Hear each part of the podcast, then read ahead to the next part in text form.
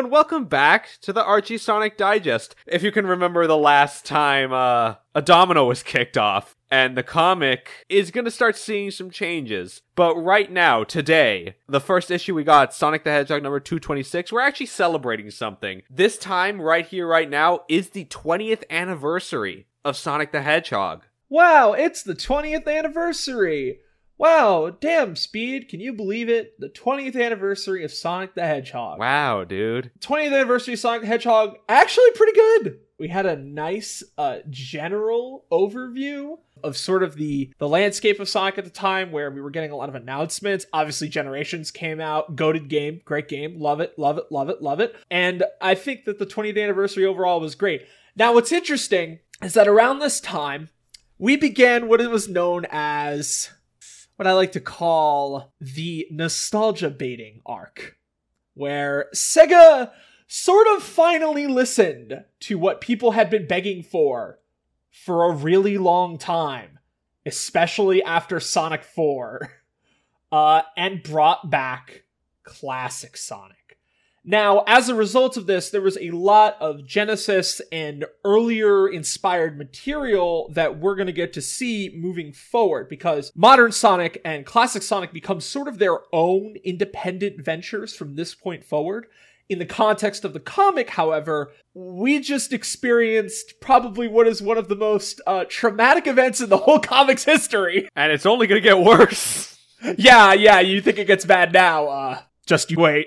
But we're here today to talk about the Genesis arc. This is an arc that obviously pays homage to the Genesis games, more particularly Sonic 1 and 2. So, with that being said, Sonic the Hedgehog number 226 Flynn the writer, and both Patrick Spaziante and Tracy Yardley did the art. The art in these uh, in these comics is absolutely fantastic, and I guess uh, Archie and Sega basically said, "Hey, top form. This is a uh, this is a big this is a big anniversary celebration. We got to make sure it's on point." And a little a little behind the curtain talk. Archie reprinted this arc 226 to 229 is a in a hardcover format and I was trying to look for it online to have as little prop for the show, but uh, the hardcover costs over a hundred dollars, all I could find, and it wouldn't have come in time to do the recording anyway. So, ah, uh, can't all be winners, you know.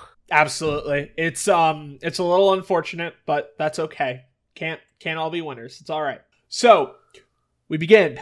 Everything just sort of fades in almost like a like a flash from the last issue as we uh, sort of faded out from the world of Archie. We're pulled in to what seems to be Green Hill Zone. Sonic saying, "Whoa, feels like I dozed off for a minute. What was I doing again?" That's right. Dudes are missing as well as a ton of animals, and I'm just the hedgehog to find out what's going on. I don't think everyone decided to migrate on a vacation as he sees some caterpillars that try to attack him. Now, Speed, I gotta ask you, this is a very weird scenario because I feel like we're at issue one. it almost does kind of feel like we've been reset almost. Hmm. Reset. Let leave that in the back of your heads, listeners. Yes, it, it it does feel like a bit of a bit of a reset. Sonic moves forward, surrounded by caterpillars, deciding to, you know, classically spin attack them jumping on them, freeing a bunch of animals, you know, the usual, running through Green Hill Zone as he does, making quips, jokes, laughs, all the usual nonsense. And then when Sonic rides a Newtron through the zone, he decides to take it to their leader, which is Snively, of all people. He's hovering over a capsule, saying he reached his quota for today, as Sonic crashes through the capsule, freeing all the animals inside. And Snively is a little shocked to what he saw. Sonic introduces himself as I am Sonic the Hedgehog. You the guy behind all this? As Snively says, he is a lowly servant to someone of a grander design. The designs of my brilliant uncle, Dr. Eggman. He will bring order to these wild lands. All greenery will be paved. All filthy animals will power shiny robots. The world will not only work like, but become a well oiled machine. Wow, what a jerk. He's brilliant! Brilliant, I say! No, he's not. when he says that, he brings out the wrecking ball from his Eggmobile, the first boss of Sonic 1. Yes, I can I can hear the Sonic 1 boss music in uh in my head as uh Snively brings it out and then uh and then moves from side to side as Sonic taunts him, uh you know, going back and forth and back and forth and back and forth, beating Snively after 8 hits, of course. Uh Snively retreating, uh not understanding what to do as Sonic hits the capsule at the end. And when he releases the capsules, not only animals are freed, but there are also three Mobians who turn out to be Sally Acorn, Boomer Walrus, and Antoine Depardieu.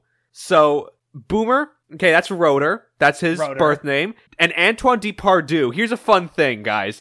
So Depardieu was his name in Sat AM. In the comics, he's called D'Coolette because the comics were based off the original series Bible for Sat AM, so a lot of things weren't solidified yet, and Antoine's last name was one of them. Yeah, which is uh, pretty interesting. I can understand them wanting to, uh, you know, in a sort of reset world, wanting to go with those uh, older names because you know it's it's supposed to be classified and all that. Sonic introduces himself to everyone. They have a brief meeting as he's prepared to go off, but Sally insists that he take all of them. As my friends and I are trying to get to the source of the problem, we want to stop the madman behind these kidnappings.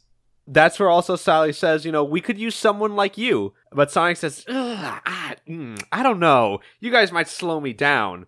But after Sally says, well, we have a direct route to Eggman's stronghold, lead the way. So the four begin to make their way through the Marble Zone. Sally says that this is an underground passage directly to Eggman's lair. And Sonic thinks this is the right place, you know, considering that there's a C- Caterkiller Badnik over there. Sally says, oh wow, you did your research. That's impressive. But Sonic just kind of thinks, you know, it's like, well, the name just kind of came to me. Cute little Easter egg that can be seen in the initial establishing shot of Marble Zone. They're a little Saturn, uh, almost like flying saucers, which is a reference to a beta screenshot of uh, Marble Zone, uh, which had uh, flying saucers in them.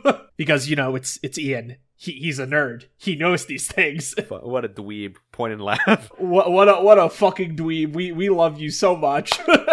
So Sonic smashes through the Badniks, and one Caterkiller rushes between Sonic and Sally.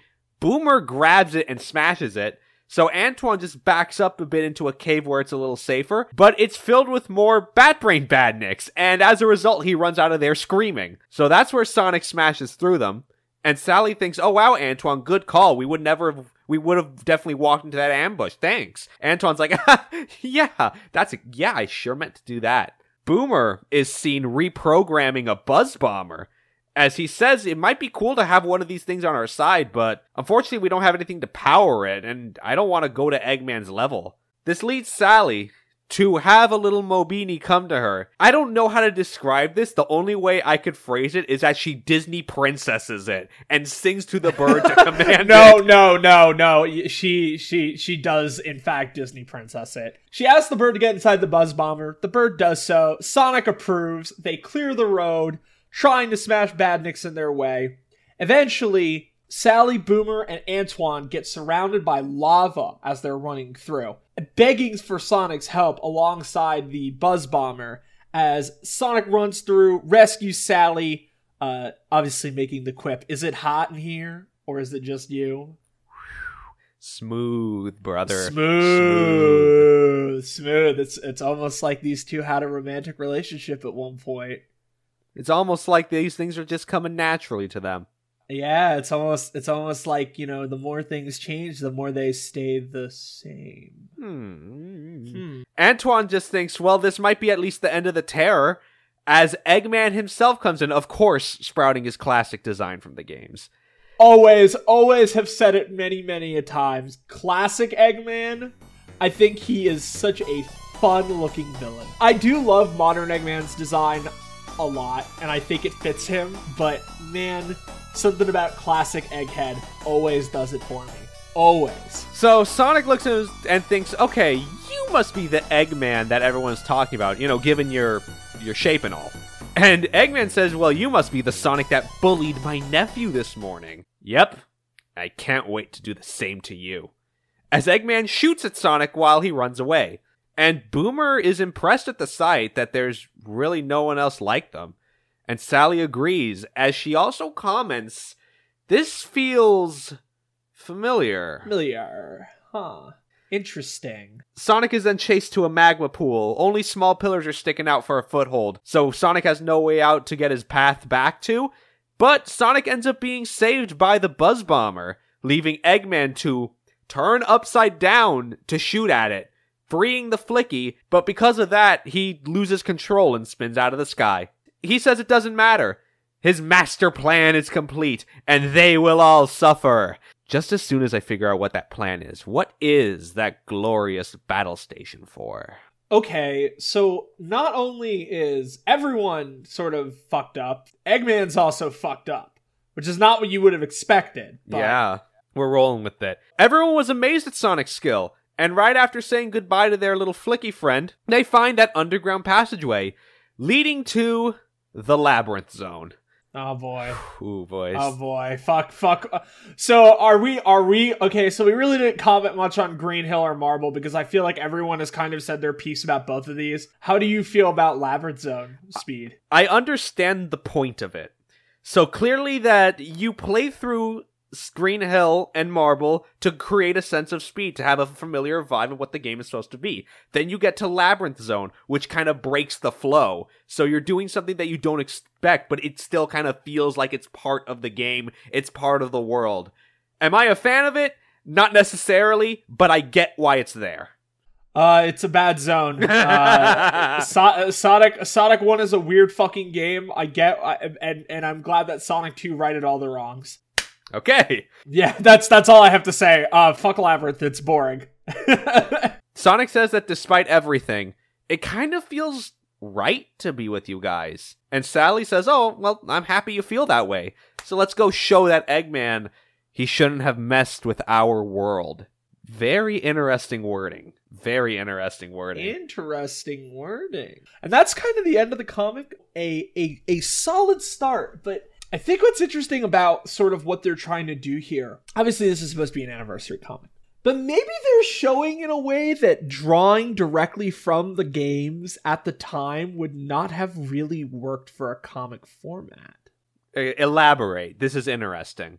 Okay, so like if you look at the way that this is structured, it's obviously supposed to be sort of like a oh look, they're going through the zones. We're having a little nostalgia trip. But if you really like try and pin down what this is, this feels like a almost like an arc to counter the criticism that's been made about this comic, which is why does this not just follow the typical like like typical video game formula and plot?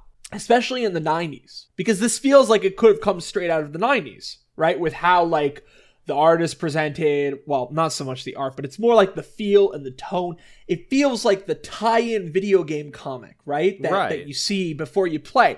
And it feels like it's this sort of like it's this criticism of how like people have critiqued archie sonic for a very long time. Now do not do not get me wrong. I do not think it is that deep. However, I do think that there is something being said here about the nature of like Ian and the team kind of saying, look, we know that there's some issues and that there's a lot of parts of this comic that we necessarily, that people think are not that good and very weird and off putting, but we also can't do a straight adaptation because then it just becomes this. Yeah, you know, I I I agree with the sentiment that this is definitely not Ian like trying to do a response to any criticism, but at the same time, let's be honest, like how long did it take for us to talk about 226? Like 8 minutes max? It's not that deep.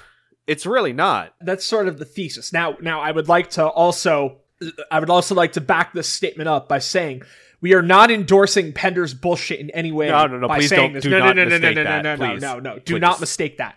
What we are saying is that the lead up from issue one to the Endgame saga felt natural because it felt like a proper continuation of the ongoing story and the fact that it was adapted from a more general like children's comics perspective. Yes, it got more intense and it got uh, with a lot more intertwining plot lines, but like there was still an appeal and it still felt like Sonic. The problem with this is that it clearly is saying like, hey, look, it's like the games. But it's also proving and sort of showing that you can't directly adapt the games one to one.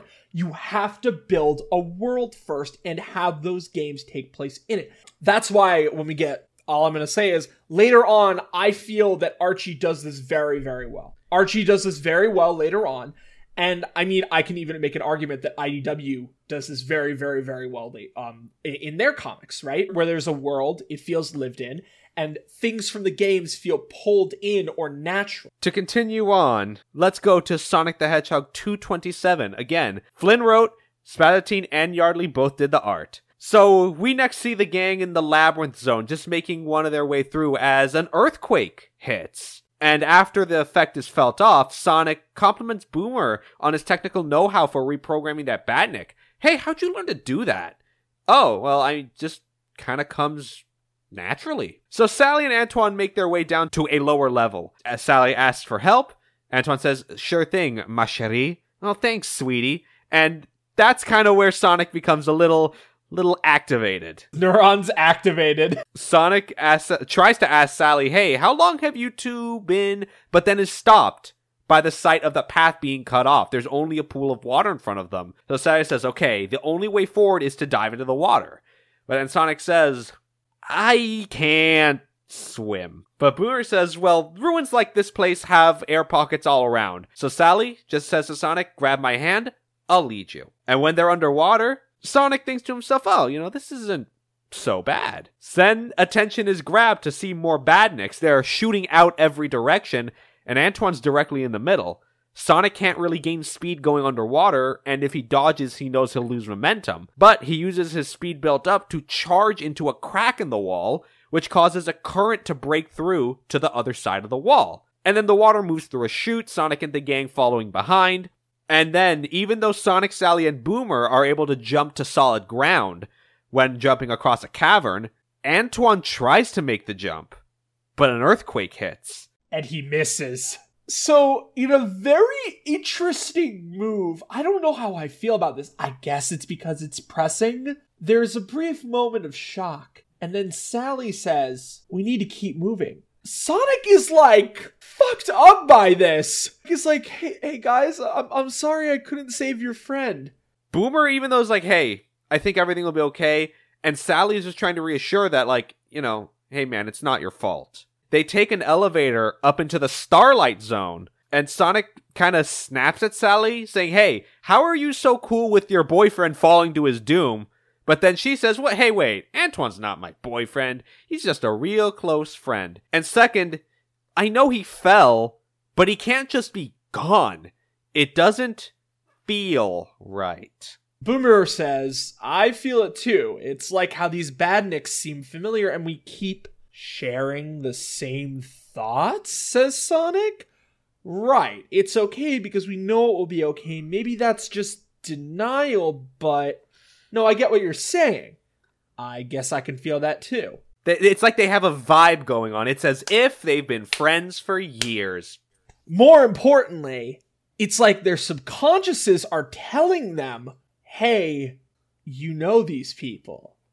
You're familiar with them. It's almost like the effects of a reset didn't really reset them fully? Is that a. I think that's the best way to put it also, you know, it's Eggman. There's always the asterisk, there's always the caveat, or as we've come to learn in the comic, there's the element of chaos always in play. Absolutely. Now the three continue on through Starlight Zone, and they eventually end up at the Scrap Brain Zone. And as they look across it, Sonic says, Huh, I don't know, this place kind of needs a cooler name than Scrap Brain. Maybe Robotropolis. Boomer replies, "Oh yeah, or or how about New Megapolis?" Nah, you're trying too hard, buddy. I guess Robotropolis does have a ring to it. That's Ian talking. That's another moment. Ah, that's, that's, that's my my boy. Give him the, the heat, the heat. so they make their way down, and they think it's a little too quiet until Sonic gets electrocuted. Sally nearly gets singed by a flamethrower, and Boomer gets caught on a rotating platform and he's clutching for his life. So Sally tries to grab onto Boomer, but her grip is slipping and he can't support himself on anything. And all he says Just drop me and save yourself. But she says, No, not again. As Sonic then comes in, he's also fried, but he's able to help Boomer get up and over. And as they continue their way below, there's a room filled with traps, but Sonic thinks that, you know, Eggman won't have to worry about a can opener. And hey, speaking of, where could that Eggman be? Dr. Eggman appears in all of his glory as Sonic is engulfed by some kind of shield. I, I can't honestly tell you what, what kind of shield this is. I think this is some kind of like meta commentary on how like you know when you're play through the Sonic 1 you get to the end you often have the invincibility shield on you. I think that's what it's supposed to be cuz it has the it has like the stars with it, right? I guess this is this is ve- it, this feels like the weirdest decision they they made, but anyways, Eggman and Sonic exchange words, laughing, you know, sort of the the general Sonic shtick. As uh, Sonic fights the final boss of Sonic 1 before Eggman almost corners him. Sonic saying dead end as Eggman prepares to land the final blow. Marvelous choice of words. Farewell, boy as a uh, creak is heard. And that sounds like, and a bunch of water comes down on him, Antoine included. Reference to Scrap Brain Act 3, by the way, Hmm. because, you know, la- it's, it's, it's, it's Labyrinth Zone. It's just Labyrinth Zone Act 4. Fuck that shit, by the way. Literally the worst part of that game. By the way, it I was uh it, I think it was like what, 2 years ago when I learned you can just jump over that. Wait, you can? Oh my god, you didn't know that? You can just jump over that and go directly to the final boss. and you can just skip you can just skip labyrinth zone skip act it. 4 that is so fucking cringe why uh, th- this is this is why i don't like sonic 1 okay if you like sonic 1 that's great listen it has some bangers music wise but no the platforming is not that good it, it's it, it, it's no no no It just ends with uh, you know, Antoine and Eggman are now face to face as Antoine instinctively just panic slaps him across the face, giving Sonic the distraction to smash through the crusher. Now he's got Eggman right where he wants him. The force field dissipates as Eggman makes an escape under a chute, leading him to try to sneak away, but Sonic catches him and tries to begin to fly away in his Eggmobile, but of course, just like the game, you gotta get your last tap in. One hit, the Eggmobile begins to break, and Eggman begins to crash land down. Screaming, you say it with me, guys. I, hate, that hedgehog. sally asks sonic what happened to eggman and of course humpty dumpty had a great fall Boo. Boo!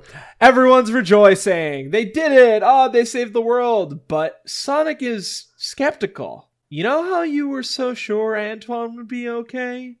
I've got the same feeling about Eggman. This isn't over, Sal. We have reached the end of Sonic 1. We have reached the end of 227. And with that being said, I think it's time that we move on to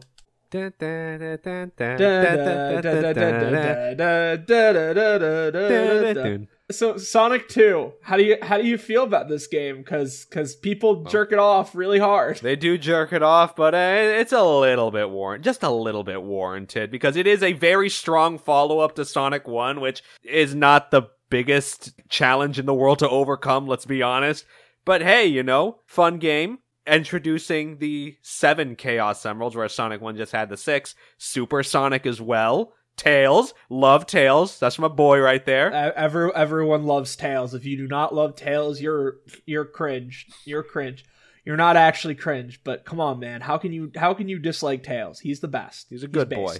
Good boy. He's a good boy. He's a good boy. Yeah, I mean, I feel I feel uh, that Sonic Two uh, by certain people is a little bit overrated. I think that um, it's really good in a lot of areas. Uh, it has great music, has great level design. The ending of the game kind of kills it for me, though. I'm not a fan of Wing Fortress. Metropolis Zone is like a fucking meme because of how dumb and obnoxious the level design is. The Asterons can go suck a cock. The crab enemy with the hitbox that extends like five feet out from the fucking claw, right, is absurd. The, the half pipe special stages are fun. Death Egg Zone is interesting, but I wish you did not have to do it on zero rings. I think I think giving you one ring would have been fair. It, doesn't the Christian Whitehead remake give you three rings? Yes, it does. It does. It does. That's the version I played. Uh, Sega, uh, where the fuck is that Sonic collection again, by the way, bro? I hope by the time this gets to the YouTube audience, we get owned. Yeah, honestly, I really hope so because, dude, I really want that collection. Please, just port the Whitehead remakes, bro. Why it's is not- it's not that hard? Why are you so insistent on keeping these games locked to mobile? Bro, they're literally the best versions of the game. For fuck's sake, Sega. You are literally, if you offered that shit on Steam, people would pay 10 bucks for it per game. Real and true. I would pay 20 for both. I would pay 25 for both. Hey, look, listen, Sega, you're leaving money on the table as usual. As usual, you know, just just putting it out there. So our there. grievances aside, let's continue uh, with Sonic the Hedgehog issue number 228. Flynn and Yardley, the creative team. After uh, the incident with Eggman, Sonic meets Tails at West Side Island bringing along his new friends and everyone gets to introduce each other, you know. And Sonic is like, "Yeah, my buddy Tails over here, this is the smartest kid I know." Boomer in particular is impressed with the biplane that they have. Wow, an F1 with a 9B 9-cylinder rotary engine. Pretty cool, buddy. Tails says, "Oh yeah, this plane's actually Sonic's, but I I take care of it for him." And plus, they also see, oh wow, there's a turbo engine here. Cool. Tails says, Oh, yeah, this was not that hard to connect the fuel lines. So while they geek out, Sally tells Sonic about the info she found from the computers at the Scrap Brain Zone. All of Eggman's production plants are still online, and you were right, he did seem to survive, as the crew feel another earthquake hit. Eggman needs to be stopped before the planet shakes itself apart. So Sonic figures the best course of action is to just find him and beat the ugly out of him. Which might take a week, but like, yeah, yes. Sally, though, thinks the best course of action may be to go through his supply lines, break his infrastructure off, you know? Sonic is convinced with the supply line argument, and Sally's got directions to Eggman's closest factory, so they get on their way, with Tails joining the crew. And then, meanwhile, Eggman and Snively are on board the Death Egg, gloating about their plan, which primed Mobius for Phase 2. Don't remember what Phase 1 was, but it drained the Death Egg of power. Interesting. Yes, but you don't have to worry about refueling from all your factories and bases now. The seven Chaos Emeralds we found are recharging the station incredibly fast. Yes. Once fully powered, I will be able to roboticize all of Mobius in one shot. So, this means that Eggman's plan, as revealed here, very briefly, was that he was going to reset the world back to its primordial form and then win in the past when Sonic was disorganized. Technically true. However, Eggman clearly changed the details when he did the reset. Seems like, you know, Knothole doesn't exist. Sally does not seem to be the princess of a kingdom. There may be no kingdom, period. West Side Island, which is the setting of Sonic 2, was not, I think, part of the canon of the comics up to this point? I thought that Sonic 2's island was South Sea Island. That was Sonic 1's island. Ah, okay. But but and then and then here comes the factor. Did Eggman intentionally fidge or fib the details or did Eggman do this intention or or unintentionally? That's kind of the question. Right. And that's a question we kind of just have to ask ourselves because doesn't get answered, doesn't really get asked either. We're not this is kind of one of those we have to look uh, between the lines, unfortunately. I would say that the decision to fib the details was unintentional. Eggman probably wanted the world in the most base state imaginable, but did not intend to revert the world to an almost entirely different sort of deal. Now that makes me wonder did Eggman intend to have his memories be in flux as well with everyone else?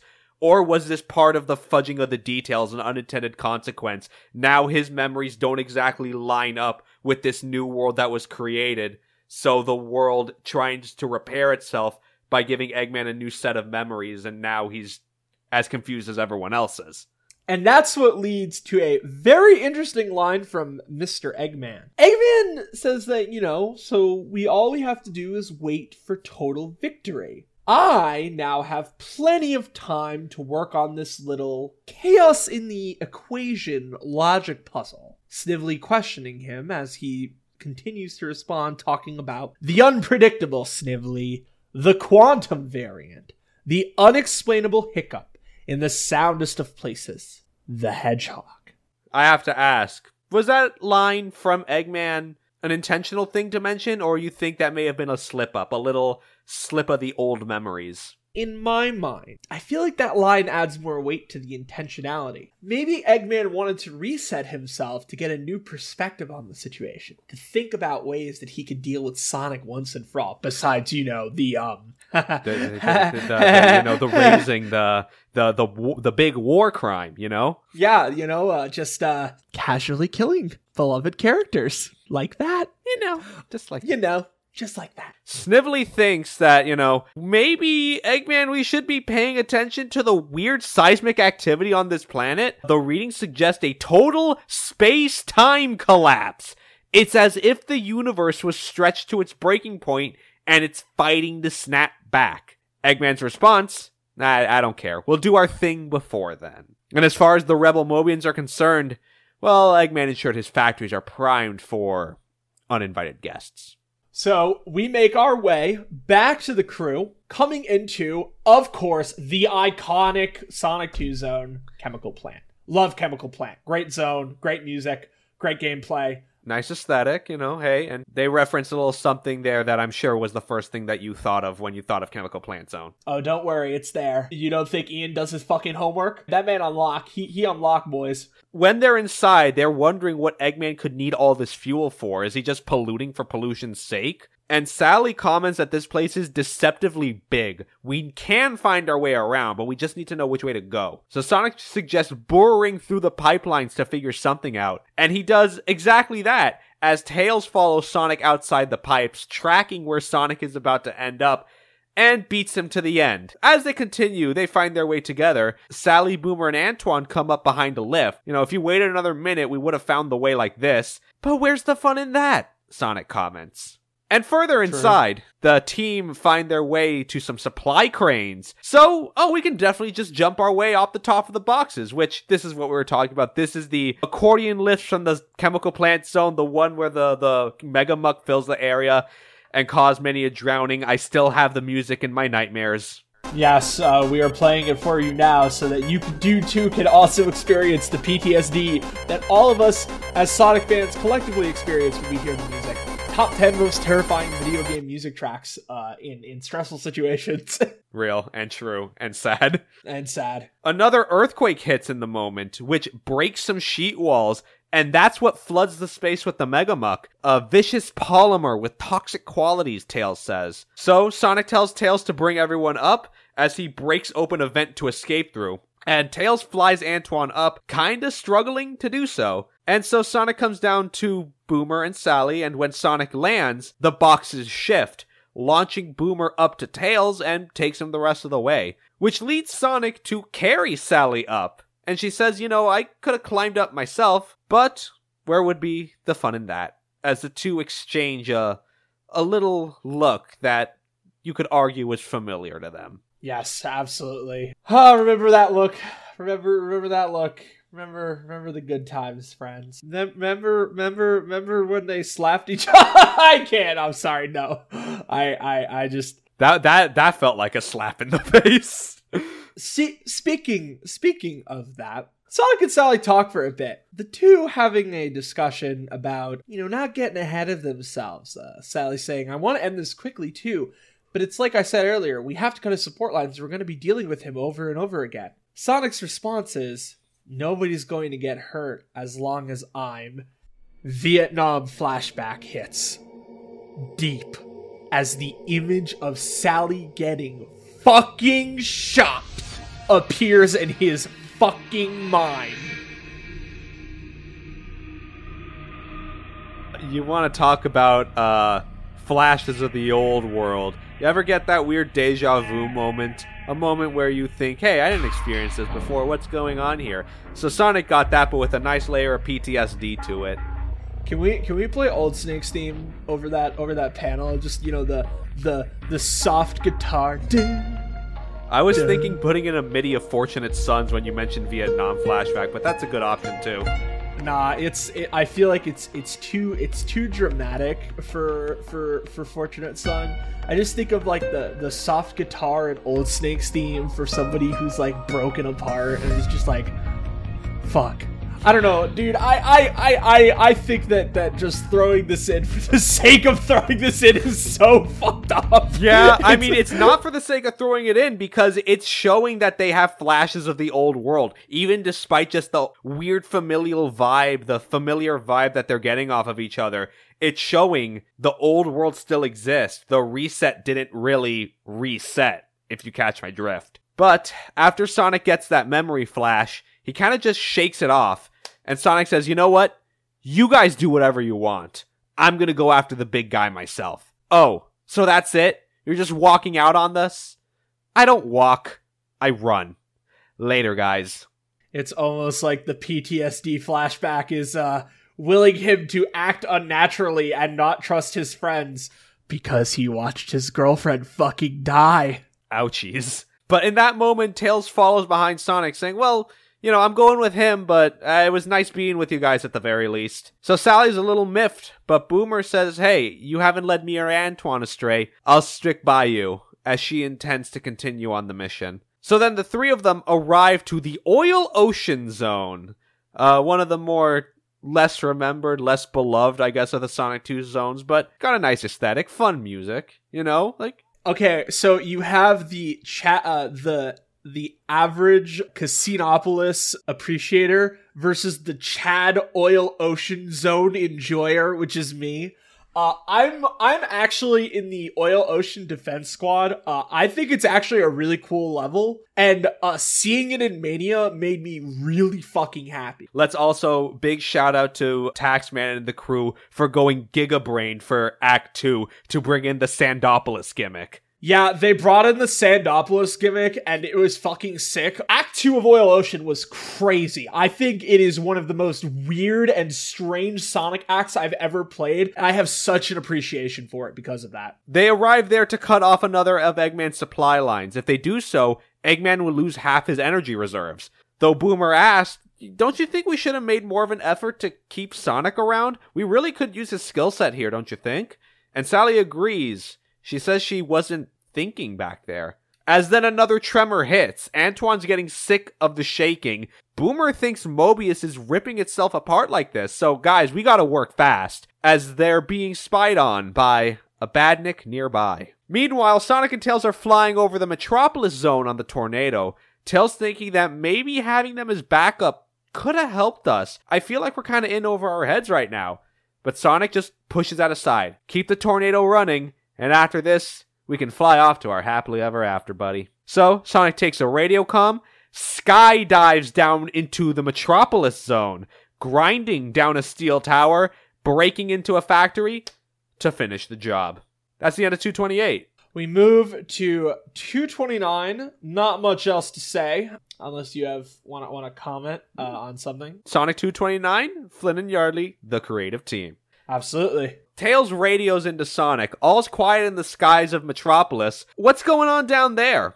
Sonic says things could be better. He's racing through the zone, smashing badniks and trying to get a handle of the zone's gimmicks, if you will. Wishing he had some friendly company right about now. Speaking of, we see Sally, Antoine, and Boomer running through the Oil Ocean zone, trying to take some cover between containers. Boomer really wishes Sonic were here right now, and Sally does agree.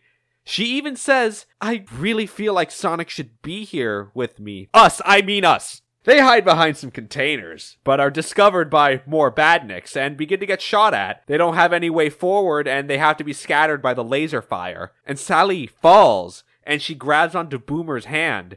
As we hit a flashback. The old, old, old Snake's theme is now playing, by the way. Sally says that she's remembers. Of course, remembering the time where fake Sonic, who I believe was Snively in a Sonic suit. That was actually uh, Hershey in a Sonic suit. Oh, yeah, that's right. It's Hershey in the Sonic suit. Oh, God, don't remind me of Geoffrey St. John. Hershey in the Sonic suit cut the rope and caused Sally to fall to her death. Death. As she remembers everything. You know, the good times post her coming back to life, the time where Sonic was dead for a year in universe, their reunion, them on the ship. It's all coming back like a dream. And before she knows it, she's pulled back in. All the while, Antoine was being fired at uh, through those ball cannons and barrels. You know, the one from Oil Ocean Zone, the green checker one. That's a fun little gimmick, I think. And he's destroying some badniks through them. And when she sees that little distraction, all the memories are gone. Sally, you gotta gotta keep your head in the game. So Sally then asks uh, Mobini, "Hey, do you know where the main valves are?" and points them to the direction they need to back up Sonic. And again, speaking of, Sonic is still making his way through Metropolis, running up that nut corkscrew, saying, Oh man, I thought Eggman would be the biggest nut in this place. I'm dying over here, man. Uh, as uh, as Sonic continues uh, running up the uh, nut, saying, "Ah, well, there's one more reason I need the others here. There's nobody to laugh at my jokes." To translate it for Twan into dweebies. Boomer would have liked it. Sally would scold me for running into a trap. As a fuck ton of Asterons appear, the devil of Metropolis Zone, horrible fucking enemies. Bad, Uh, bad post. cursed enemies. Sonic promptly takes care of them by running up the nut as quickly as he can, bounces through a grate, and comes face to face with Dr. Robotnik. And he says, Oh, bravo! You've gone a lot of effort to get to me, rodent. Hey, at least you're man enough to beat me face to. Hey, wait, you you've called me rodent before, and we've been doing this a lot more than the past couple of days. Oh, you're starting to remember. Can't have that. Then he deploys the replica shields of his Eggmobile. As we then move to Sally, Antoine, and Boomer cutting off the oil lines, and as a result, power slowly rolls to black across all his bases, which leads to power being cut in Metropolis as well. Sonic quips, ah, looks like you forgot to pay your power bill, Doc. But Eggman says it doesn't matter. The Death Egg is primed and ready to roboticize the planet, and sends off the decoys to bother Sonic. But he rushes past them, and he calls Tails in, hey, you gotta catch me, dude, as he jumps out a several story building, and Tails catches him just in the nick of time. Hey, Sonic, give me like a longer warning next time. They look to the land below. Another tremor hit. And this one was bad. A huge crack in the earth is seen. Eggman City is split clean in half. It's not too late to fix this though. We just gotta find him. Up in the clouds, they find Eggman's wing fortress. Oh, that was easy. But Sonic, much like any smart person, skip it. It's just a decoy. Make for the shuttle that just launched. He's making a break for the Death Egg. Tails flies him up as close as he can, and Sonic jumps to latch onto the shuttle and moves out of the atmosphere and lands inside the Death Egg and drops to catch his breath. And then he sees outside the window the planet's atmosphere. It's not just earthquakes affecting Mobius. We see some like hurricanes popping up as well, which to us Florida men, let's be real here. I don't even wake up for a category 3. like, nah, come on. Nah, nah, dog. It's, it's, it's, I don't, I don't even care. You, you, you what, what you mean? What you mean is 50 mile an hour winds, bro? I'm, I'm trying to play video games What the right fuck you, now. What I don't like. Come on, it's sixty mile an hour winds. Nah, fuck that. I'm going to Publix. I'm getting me a chicken tender sub. You can't stop me. Oh, oh, oh, my man. Listen, these jokes are only relevant to us. Uh, I'm sorry that all of you have to put up with it. Uh, we live in the hell state. We get to make the hell state jokes. Fuck you. But more importantly, Dr. Eggman appears, beginning a long little monologue, actually. Uh, one that is quite interesting.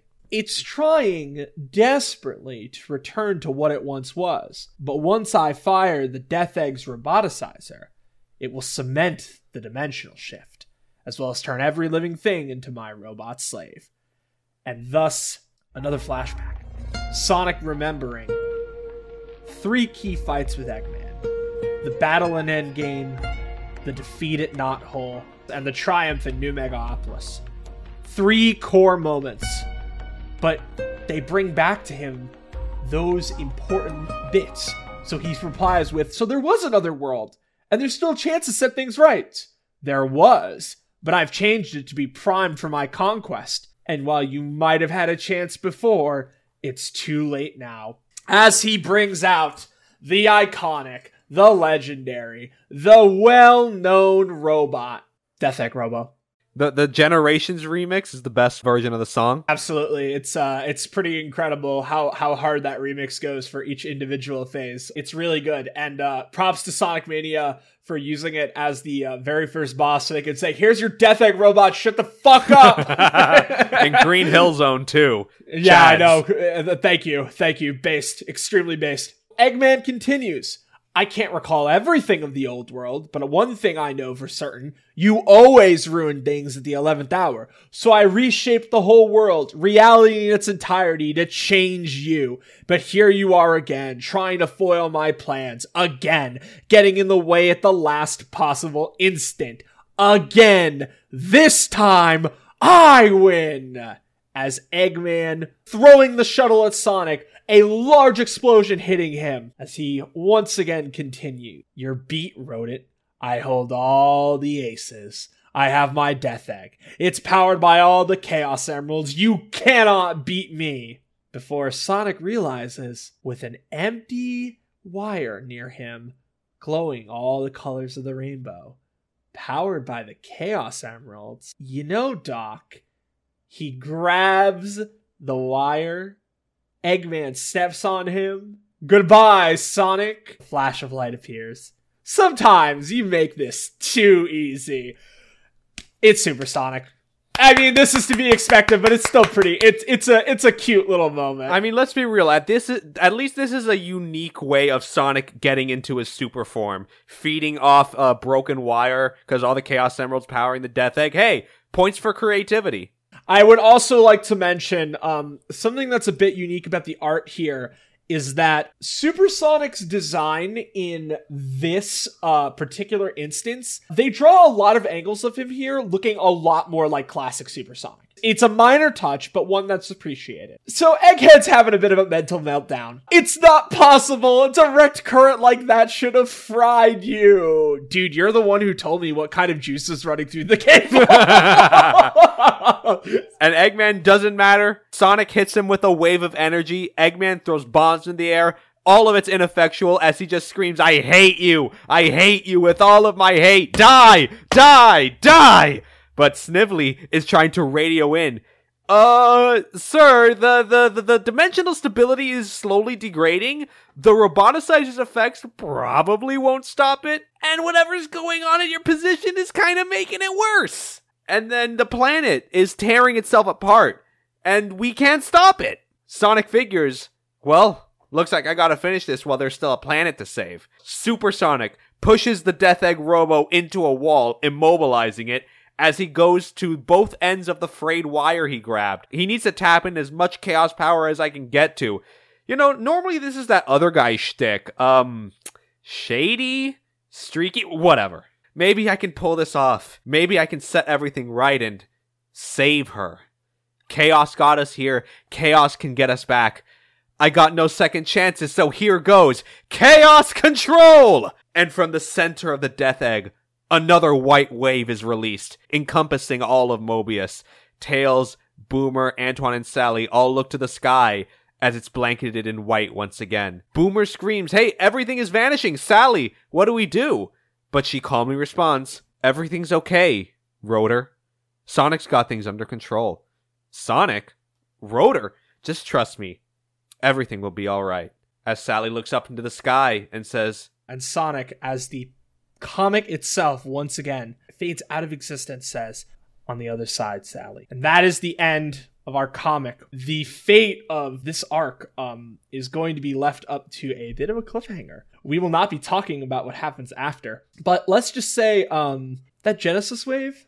Another domino fell. Yeah, another another another domino. I hope you're uh Hope you're ready for what's in store because you will not be prepared for what's going to be in the next episode. But we finished off this arc, this sort of like celebration 20th anniversary arc. It all just kind of fell into place as where everyone wanted it to be. Sega obviously wanted the comic to celebrate the 20th anniversary, and Ian wrote this kind of little situation where they he could give him what Sega wanted, but also now he's setting up for the future. For the arc itself, it's a nice little celebration.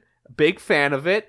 It's really simplistic, really easy to digest and get into. And I think it was a lot of fun, especially the end. Sonic using Chaos Control to fix everything, which is, again, not something from the classic games. This is Sonic pulling in his old memories and using that knowledge to fix everything. There is a reason I said fix with quotations. We'll get to it.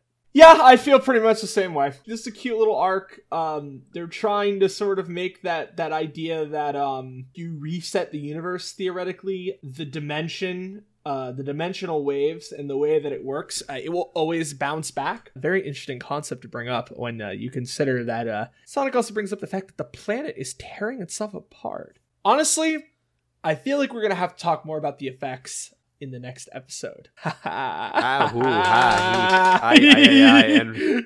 It begins. Let me let me tell you something, folks. We hit the ground running next episode, but we're going to move on. We we talked a lot about the universe, the world as it is, but as we all know in the lore of Archie Sonic, there's a bigger world. There's a bigger multiverse at play. Our next arc in Sonic Universe is going to touch on that, focusing on someone who we kind of left behind. And we will be back after this break with Sonic Universe. And we're back with the Archie Sonic Digest. Hot off the tail of the last story with the multiverse and all that. Mobius has been fixed? So now we have to wonder, look beyond the borders of the world. What else is going on? That's a really good question, actually. Like, what else is going on? And well, we're returning to a favorite of ours, uh, uh, a real scourge of a hedgehog, because it's because it's Scourge. We're we're talking about Scourge. This is a Scourge arc upcoming. I didn't expect this, but this is a really good arc. It's really, really, really good. I have a lot of thoughts, especially once we get to two characters in particular. I think I think you know who I'm talking yeah, about. I think I, I know who you're talking about. Yeah, It- so- one of one of them is um. It- it's going to be delicious, folks. Without further ado, Sonic Universe number 29, Flynn Yardley, the creative team. As always. The first page of this comic, we have a little recap of Scourge's story. I used to be a nobody. Worse than that, I was an evil Sonic on an evil Mobius, but with the boost of the Master Emerald, I became a real Scourge. Stomped my planet into submission and used my stash of Anarchy Beryl to become Super Scourge. I was at the top of my game. I was invincible. Now look at me.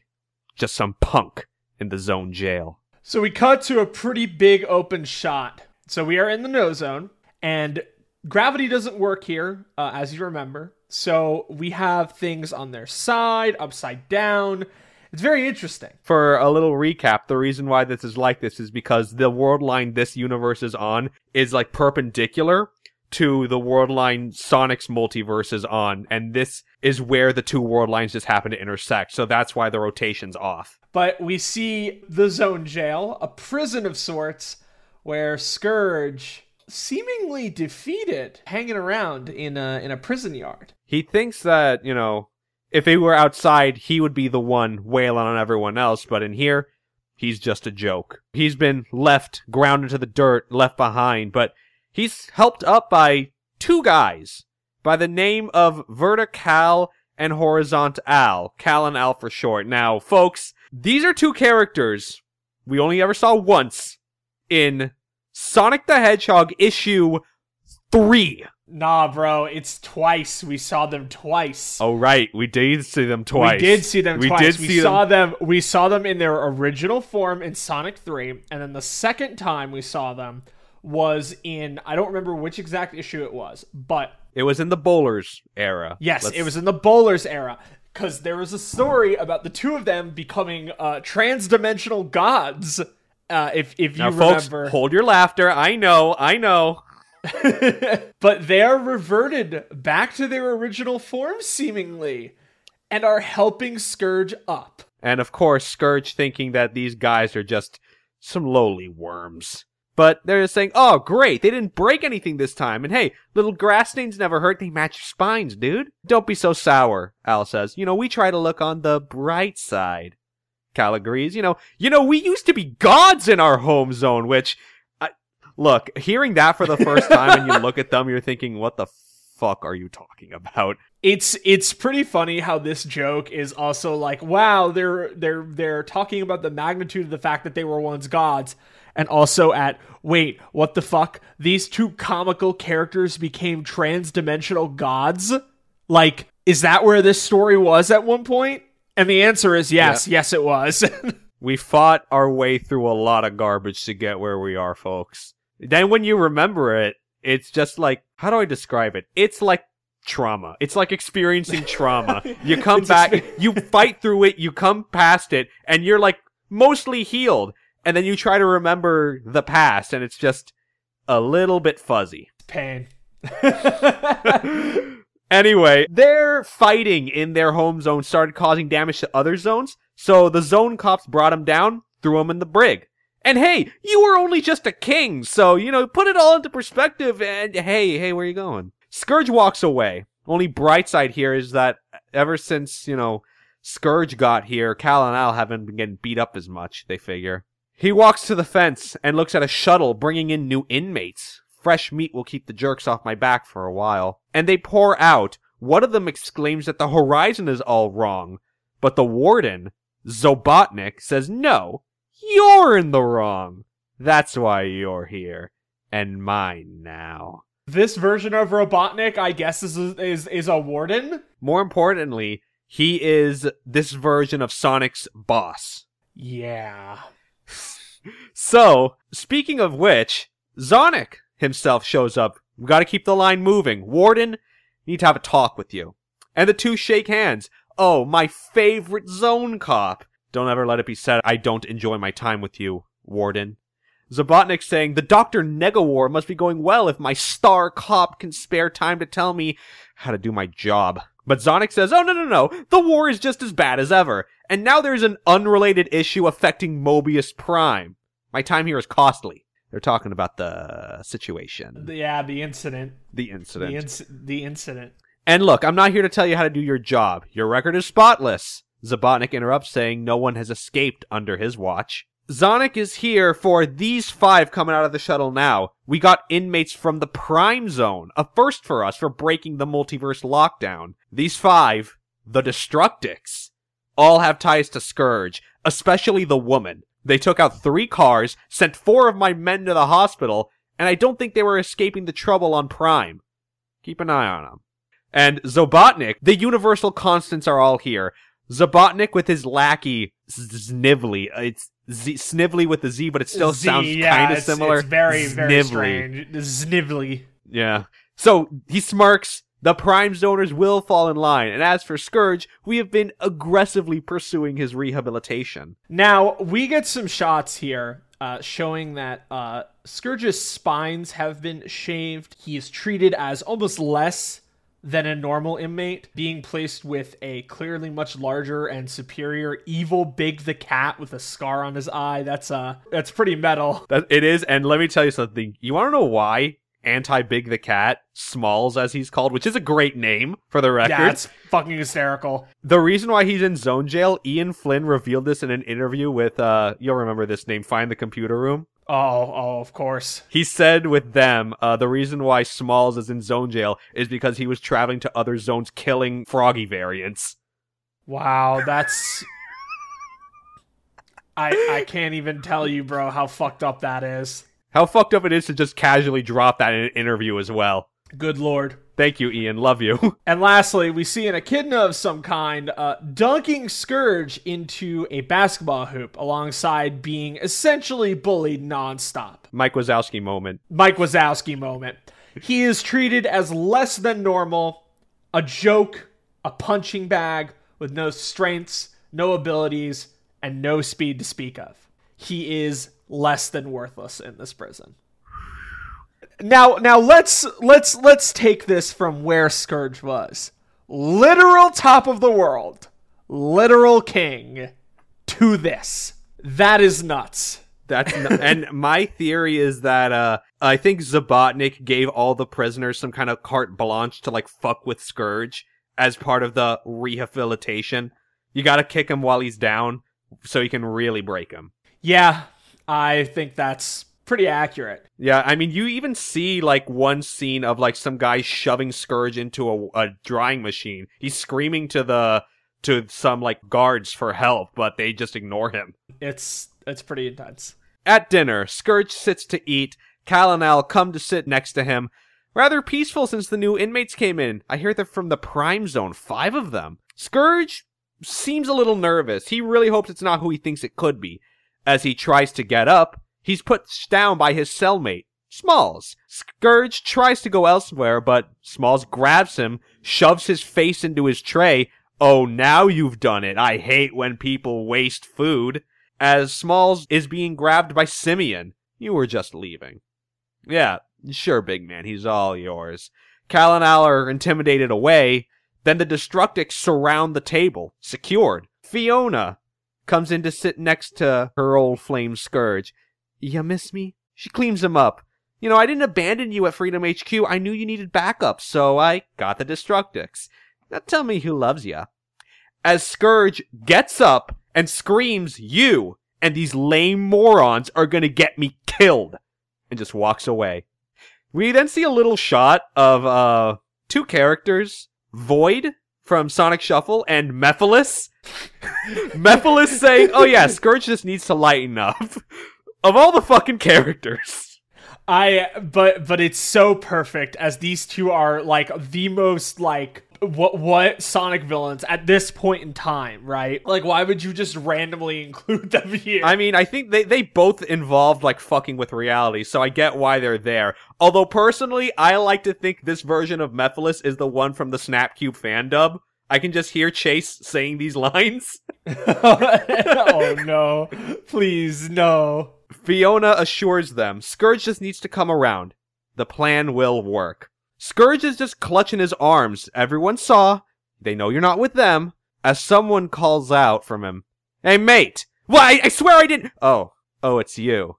We then see uh, Geoffrey St. Croix, the anti Geoffrey. You know, us Moebian zoners have to stick together, which is why King Max, who is anti King Max, this is spelled with two X's, he wants to see you. Now.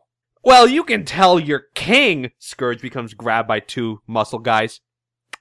He's got my undivided attention. We then move. Scourge is thrown into King Max's cell. Oh, Scourge, my boy, how nice of you to promptly answer my summons. I just want you to know, I harbor no ill will. I enjoyed conquering the zone of silence after you exiled me there. I even carved out my own territory out here until the zone cops stopped my nightmare army. What? Okay, so I want to talk about this. Um, I'm intrigued by this concept. Mobius Prime, anti Mobius. The whole premise of characters from these realities, you can boil it down to the implicit kind of becomes the explicit and vice versa. So, King Max, anti King Maximilian, has warmonger tendencies. And, uh, kind of makes you think about Max Prime, don't you think? Well, this was the same character that was not only an extreme misogynist to his daughter, restricted her from normal movement and normal daily uh, life activities under the advisement of Geoffrey St. John, but also attempted to uphold a dying monarchy for the sake of himself while his mind was going. He's a warmonger and a piece of shit. And I think we all can fucking agree that. Yeah. And his story, in all of its iterations, has never, ever portrayed him in a good light. Yeah, so it's almost as if his anti-verse version is just doubling down on all the negative traits, which it makes sense. That's the case for all of the anti-verse zoners, but like him especially.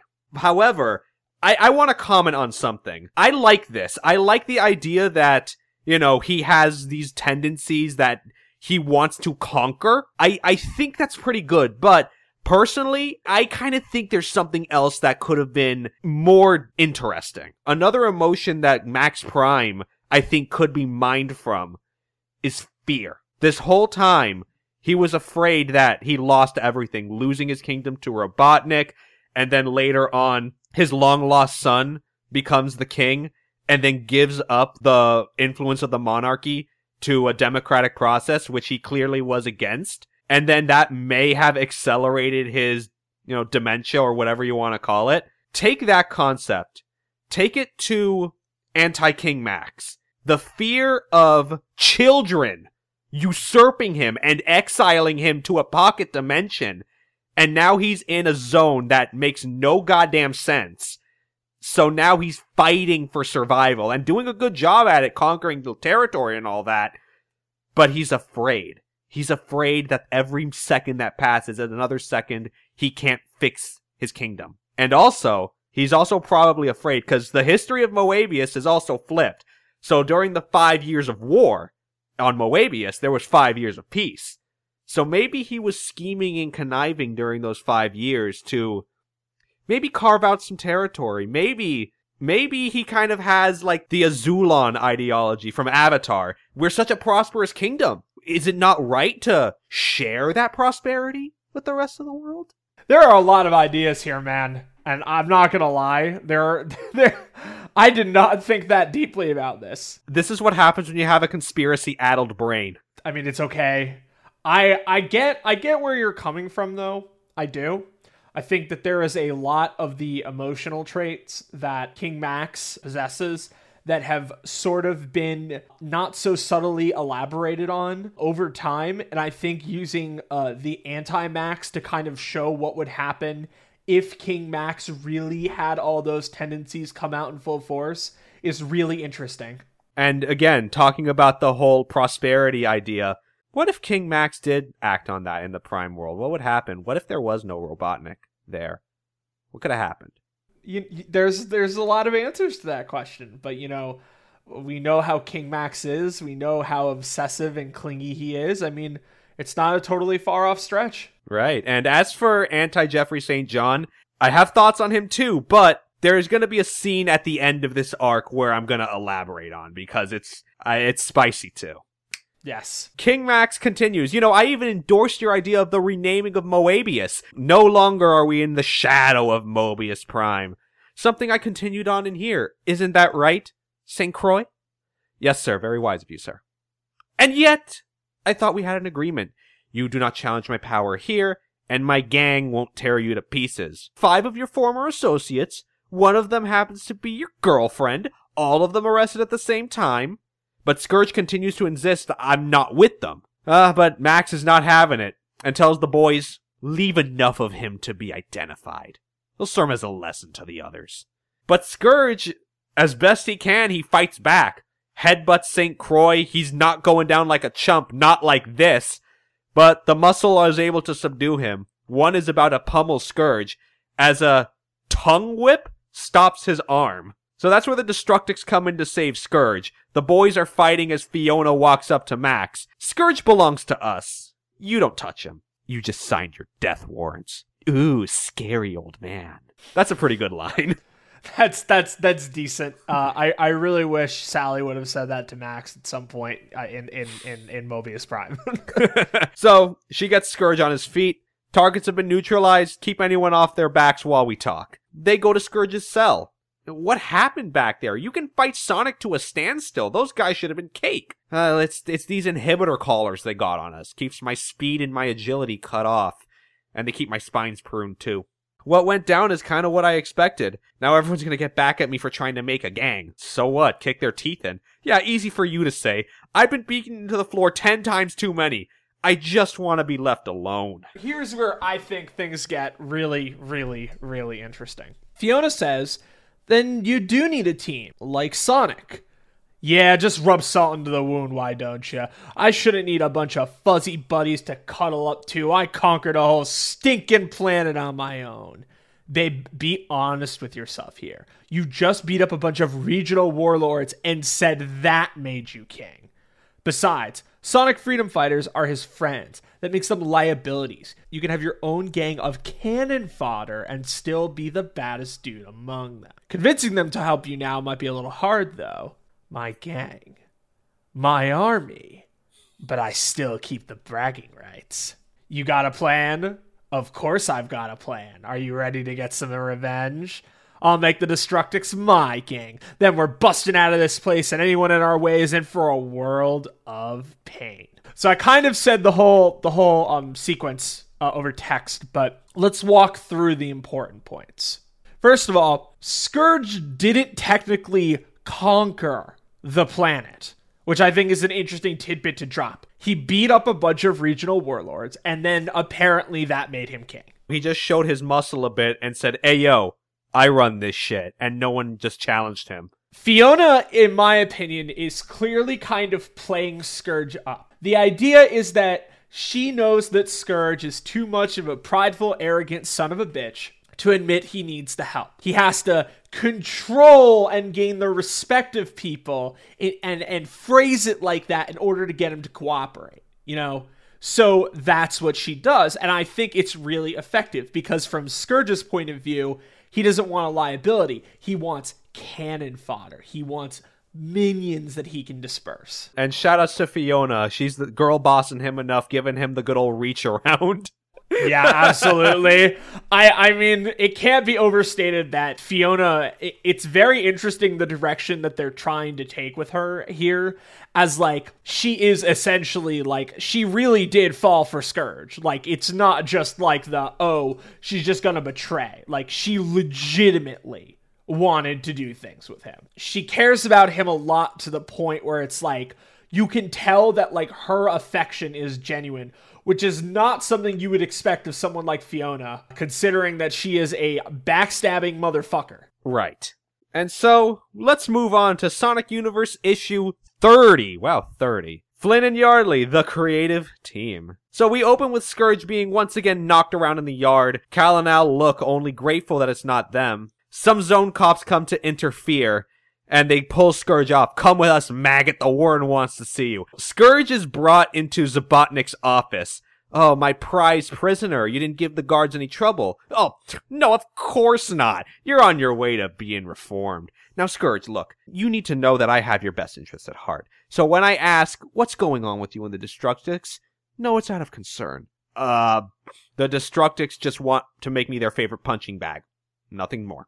Interesting. I I do like the angle that uh, Zobotnik is taking here, where he's talking about the fact that he is de- almost desperate to reform Scourge, right? Like, it's very clear that we see that earlier, but like him talking about it, it's very interesting. I get he wants to try and break him so that he can, well, it's like okay, break well, he, down to build up. Yeah, but it's also like like like what is the process of that? So like when you're reformed do you just go back to your to your prime zone or or your original zone or are you just kept in the prison for life? That's a fair question. I don't know. Like what's gonna happen here? It well actually hmm. Now i'm kind of starting to wonder. The zone cops right? Or it has it ever been implied that they are from this zone? Because look at the place. Like it doesn't look like there's any solid ground or anything really besides the zone jail. Do you think they could be like former prisoners? Do you think they could be reformed variants? At times, yes. I could definitely see it. I don't know. It's just th- this is something that popped into my head. Th- this arc poses a lot of questions like that just off the top of your head, just with how it's structured. That, and he definitely sees Scourge, who is the anti-Sonic from the mirror Mobius Prime.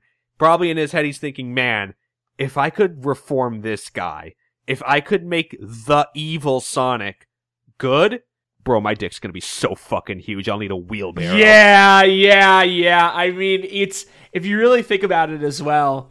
Uh, Zobotnik, he wants victory over over the Hedgehog, over over Sonic. So in a way, breaking Scourge down would be that victory. So listeners, let that mediate in your head. So Zobotnik shows Scourge the video feed of the Destructix' arrest.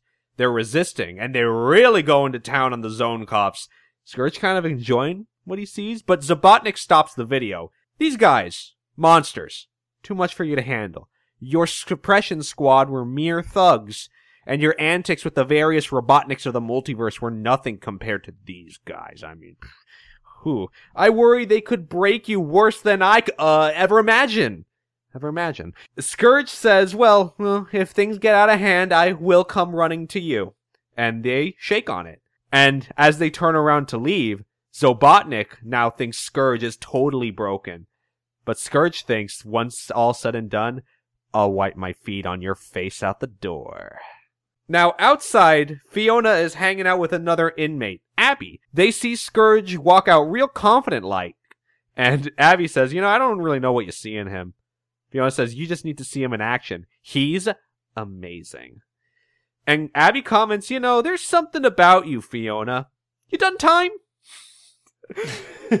uh, so I, would like to point out that Abby um, seemingly might be from uh, the Knuckles 20 years later timeline because it's the same marsupial looking motherfucker uh, who was uh, how do we how do we phrase this because we called it big racism weird shit uh she was Julie-Su's house slave there's no way to rip the band-aid off that yeah, I I I can't I can't describe it in in any other way. Um so yeah, um so she is now in zone jail. what did she do? now I have questions.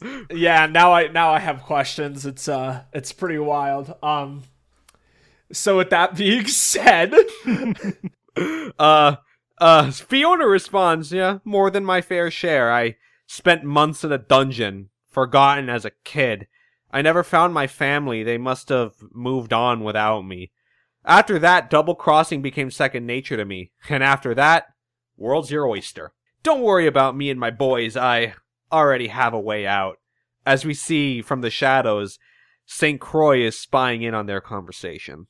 Now, we then move to the workout yard. Simian is lifting weights. Scourge comes in overhead. Uh, you need a spot? Ugh, you don't weigh half as much as the bar. So what now? I'm suddenly worth your time? Yeah, yeah, sure you are. What do you want from me? Okay, so, uh, Speed, uh, you can play Fortunate Son now. Let me tell you a story. Years ago, when Dr. Robotnik's forces first began to spread, I wanted to take action. Hope you're prepared for the dialogue that's about to hit because Jesus fucking Christ. a young Sergeant Simian. Who cares if it's an act of war? Those robots took a shot at you, Grandpa. We have to strike back. Mellow out, Simon. The great jungle is massive. The fat man's robots won't find us. I took matters into my own hands. As we see an image of Simon, who I believe is confirmed to now be Sergeant Simian's real name, buying weapons.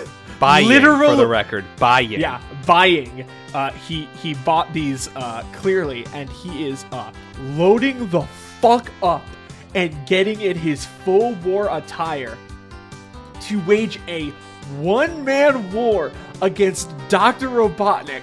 What follows is a two to three, like three pages worth of essentially Sergeant Simian fucking up badniks and shooting them in the fucking face. So I would just like to remind everyone we just had a conversation about Fiona uh, feeling like she needs to double cross people, and we've got we, we were at like here, right? And we were dealing. Uh, yeah, we're here. Okay, so now Sergeant Simian has come in to deliver his PTSD-inducing war flashback. What? to continue. He was surrounded at one point by a lot of SWAT bots, and it seemed like the inevitable would happen, and he says he had no regrets. But then he wakes up in the care of Mammoth Mogul. Simian isn't dead, nor even hurt, thanks to Mogul's power, and with more power, you can become stronger than ever before. He worked with Mogul for a time, didn't understand his plans, but I did learn the power of strong teammates, and with permission, I got to return home for a time. And when he comes home, he's welcomed with open arms. His grandfather even saying, Simon, we were wrong. Please lead us. We'll make you a sergeant and everything. And he takes it, puts the band on his arm, and Simian walks away. I know I've earned this for all I've done, but you haven't earned me. wow. Um, uh, I'm not laughing because I think it's funny. I just don't have a, re- a response for this. Holy. I I would just like to remind everyone that this character was like weird comic relief for over 200 issues of this comic. And then Ian's like, "You will care about the Destructix now." And drops this on us. In the present, he tells Scourge, I told you this story because I want to see strength. Do not dismiss us with one breath, then beg with another. You say you conquered a whole planet. Show this prison. Show me that strength. And Scourge obliges. I want to get out of here, and we will go right through anyone in our way. And that's where Simian signs on. Can't speak for my comrades, but you have my support. Then we move to the next scene. Scourge is uh, at the basketball court. Predator Hawk is perching on a board, and Scourge calls out to him. And Hawk comes down saying, I saw you and Simon talking. He didn't crush your head, so I'll listen to you. So Scourge just simply asks, What do you want? I want purpose and challenge. I thought I had it in the Battlebird Armada. They had their rules and limits, but I met them and I exceeded them. I made myself the best. Then I was promoted. I thought it would bring a new challenge, but no, there were just more rules, more restrictions, and no future. All of that freedom given to the air.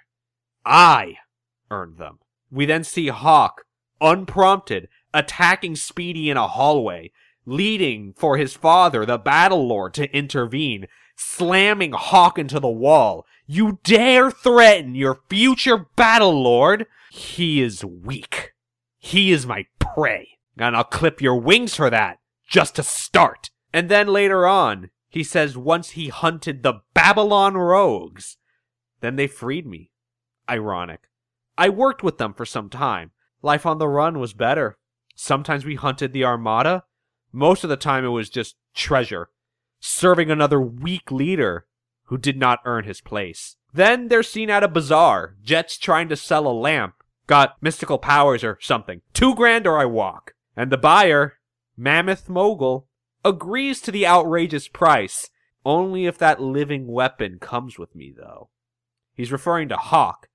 This, this hunts prey, not treasure. I need someone of that caliber. And Hawk says Mogul provided that challenge he was missing. Wow. Uh, why are what? What are these lore dumps? Like what? Like okay. So obviously, Predator Hawk is not just a random bird. Battle Armada member. Crazy. The fact that he almost killed Speedy. Also crazy. A little Uh, base. the fact that, the fact he also then went and ran with the Babylon Rogues, even crazier. He's led a life. It's it's pretty interesting.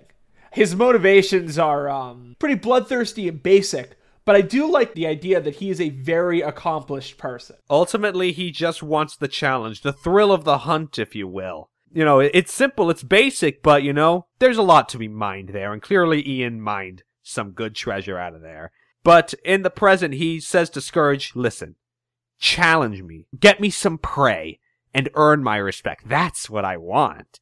So Scourge says, well, I guess I can let you take down a guy or two. Hawk responds, I'll be waiting for the call. To which then the alarm goes off, calling the inmates inside. The two separate from each other. Scourge is heading back inside and Cal and Al run into him. Says, oh, you know, with them, the Destructix, I was just scheduling pummeling times. You know, give me time to heal up and all that. And later that night, Scourge and Smalls get to their bunks. By the way, Scourge on the bottom bunk, Smalls is on the top bunk. Scourge does not have a mattress. Smalls took both of them. Sad. Smalls says, ah, smile while you can. I stole five trains of beans at dinner. Scourge says, ah, I don't think it'll make that much of a difference for you, Smalls. Don't worry about it. Scourge thinks to himself, two down, two to go, but before I can bust out of here, gotta pay off some debts. That's the end of issue 30. Uh, we're, think we're balling. We're balling now. we're we're going, man. This is uh this is getting really interesting. And if you thought that was interesting, uh, wait till you read this issue. Sonic Universe 31, Flynn and Yardley, the creative team. Shout out to the cover, by the way. This is sort of like Scourge's version of issue 200's cover. It's uh it's pretty wonderful. Scourge has half of the Destructix on his side. Gotta work on the other two on board for his breakout plan. We then see St. Croix beating on Cal and Al as Scourge tackles him to save them. They're alright. As for St. Croix, you're as much of a chump in here as he was on Moebius. Based, based, based, based. Fuck this character. Based in every timeline. He's bitch made, bro. I'm so happy. The two fight. Scourge has him on the ropes, but Fiona comes in to kick Scourge's head. Just because you're ours doesn't mean you can fight your superiors. So she's like stage fighting him, whispering, Sorry, hon, I gotta keep up appearances. But Scourge says, I can handle it. As she goes in and pile drives him to the dirt. Hurts him for real. Real bad. Hey, look, I'm sorry. Like, you know I love you, and I'm just trying to keep you on track. And he just says, save it. I got half a gang, half to go. Scourge enters the group therapy room featuring an interesting cast of characters. Most specifically, uh, therapist Rouge the Bat, uh, something I never thought I'd say in my entire life, but here she is. Uh, buff Amy. yeah, uh, this is imagine Sonic Boom Knuckles' proportions on Amy. That's what we're looking at. A robotic version of Tails, seemingly. Okay, okay. So this is a fun shout out. There was a story once in the comics where Sonic and Tails got roboticized and Eggman and Snively were de-roboticized when the aliens came to like figure out, you know, this little experiment of which is superior, robots or, you know, human flesh. So I think this Tails is a variant from another zone where that story takes place. Yeah. Wow, that's uh that's a lot. yeah, uh it's just a lot. And a uh and and another echidna of some kind. Oh, and of course the uh, central character that we're here to talk about, Lightning Lynx. When Scourge enters the room, he asks, "Hey, got room for one more?" "Oh, yes." And the warden will be pleased to know you're joining us today. So look, the point here is to open up about your challenges so your problems will be illuminated. And Scourge comes in to say, hey, Lightning should be the first one to go. You know, first in, first out, right? Lightning says he doesn't know where to start. Rouge prompts him, think of an instance where you were wronged or betrayed. And thus, he tells a story. In the Raiju clan, your worth was determined by your skill and strength, and I, I was the best. I wasn't just the fastest, I had the quickest fist and the sharpest form. There was only one in the clan who I respected, our bride of conquering storm. But I didn't just respect her, I loved her.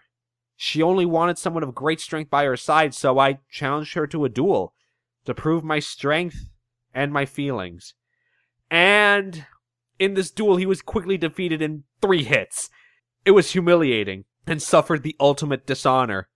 Exiled from the clan. He worked with Mammoth Mogul for a time, until he abandoned us. Then when the Iron Queen became the bride of the Four Houses, my status was restored as a foreign liaison. I worked right at the bride's side. I was content, until I was defeated and dishonored again. I've been so angry all this time. I have all this skill, but she didn't think I was worthy. Scourge stops him. You know, dude, you're you're right to be angry. Hell, I'm angry for you. You were their best and they just kicked you out. You didn't do anything wrong. As Rouge says, hey, Scourge, encouragement's good, but we need to be constructive here. How ungrateful. You're totally devoted to her. She breaks your heart, kicks you out, invites you back in, and then kicks you out again? Exactly! And Lightning is angry crying. You got played! Yeah! Everyone turned their backs on you! Yeah! You deserve revenge. Yeah. And then Scourge turns to the rest of the group. You all deserve revenge. They all shout in agreement and they all just start going sicko mode.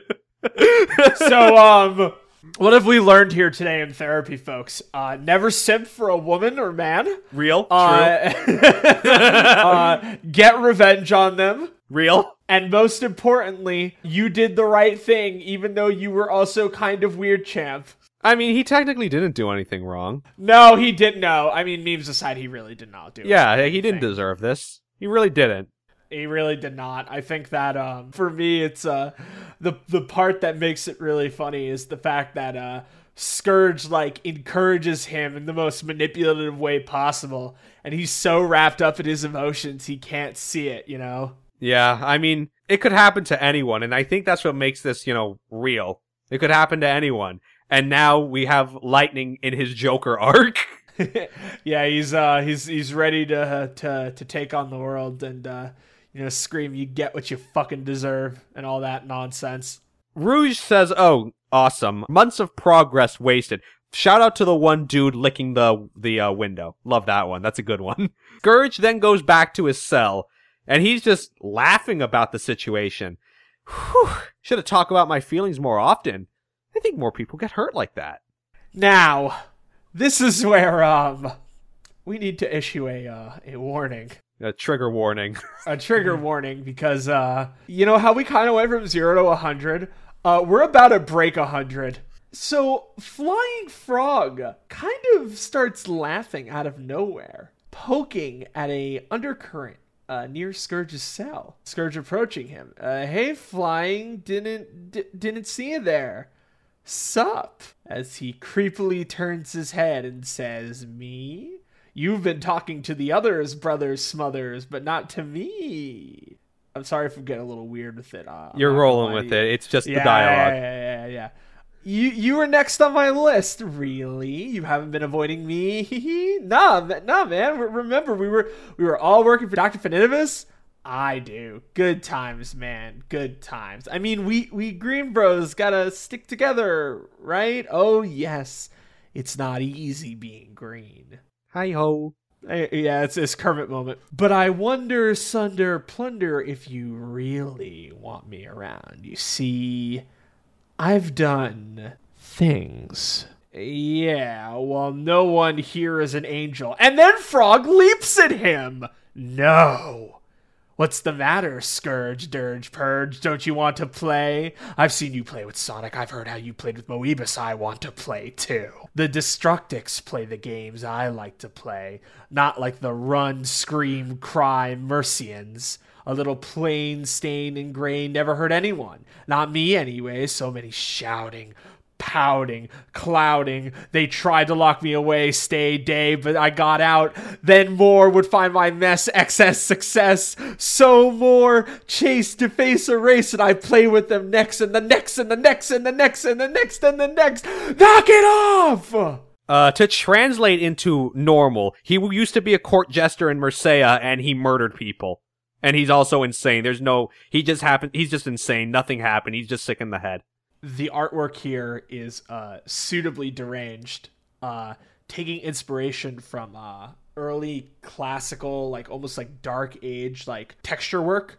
Uh, to paint a picture of somebody who is um, a mass serial killer. Scourge just says, Look, I run the Destructix now. You listen to me. You got it?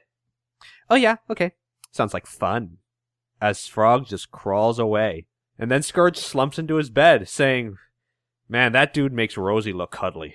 I gotta point this out. The fact that Flying Frog went from weirdo to mass serial killer is an incredibly pog decision from Ian in terms of tension because that entire sequence was excellent. It was, and now you kind of have it in the back of your head that, you know, this dude could just like go sicko mode at any given time, and there's gonna be bodies at any given moment, and you don't know when it could happen. It's uh it's it's pretty ridiculous. Now, later that night, Fiona's stretching. Her cellmate Abby's telling her to keep it down.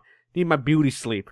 Whew, no can do. You're going to want to be awake for this. Lightning and Frog scale down the wall to her cell. We're breaking out of here. So Abby says, Well, what's the deal with your boys? Well, one's a ninja, other's a freak. Lightning says he hid the guards he took out, but be careful.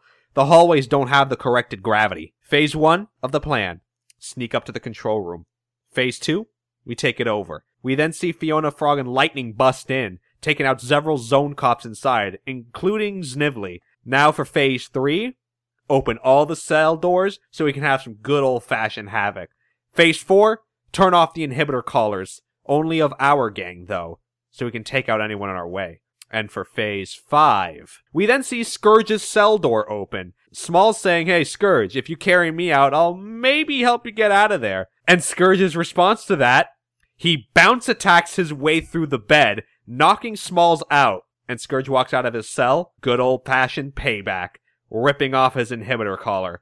All hail the king, baby. Wow. what a what a what a turnaround uh we we have here. This is crazy. Jailbreak, boys. Jail fucking break. And now let's continue with our last issue tonight. Sonic Universe number 32. Of course, Flynn and Yardley, the creative team. Now, after that little incident, Zobotnik teleports into his office. Snively, what's the status?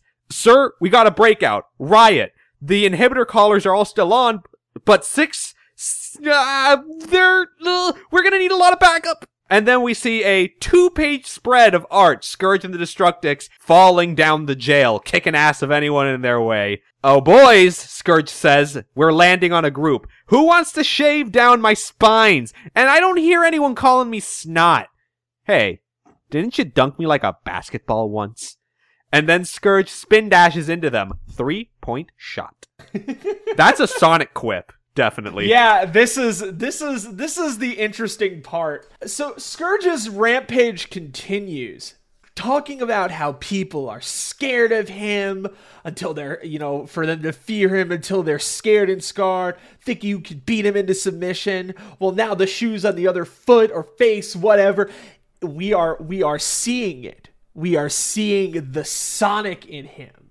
The quips, the jokes, the that the the tude, the attitude, but it's that twisted version. It's so unique. When they come across more zone cops, now they're wailing on them. One's about to be thrown off. Let's see if the artificial gravity works in your favor. But Simian reminds him, stay focused. We have to wait for Fiona to take her gear back. And as for a plan, well, Scourge has one. First, give me an exit to the prison yard the zone cops can't stop.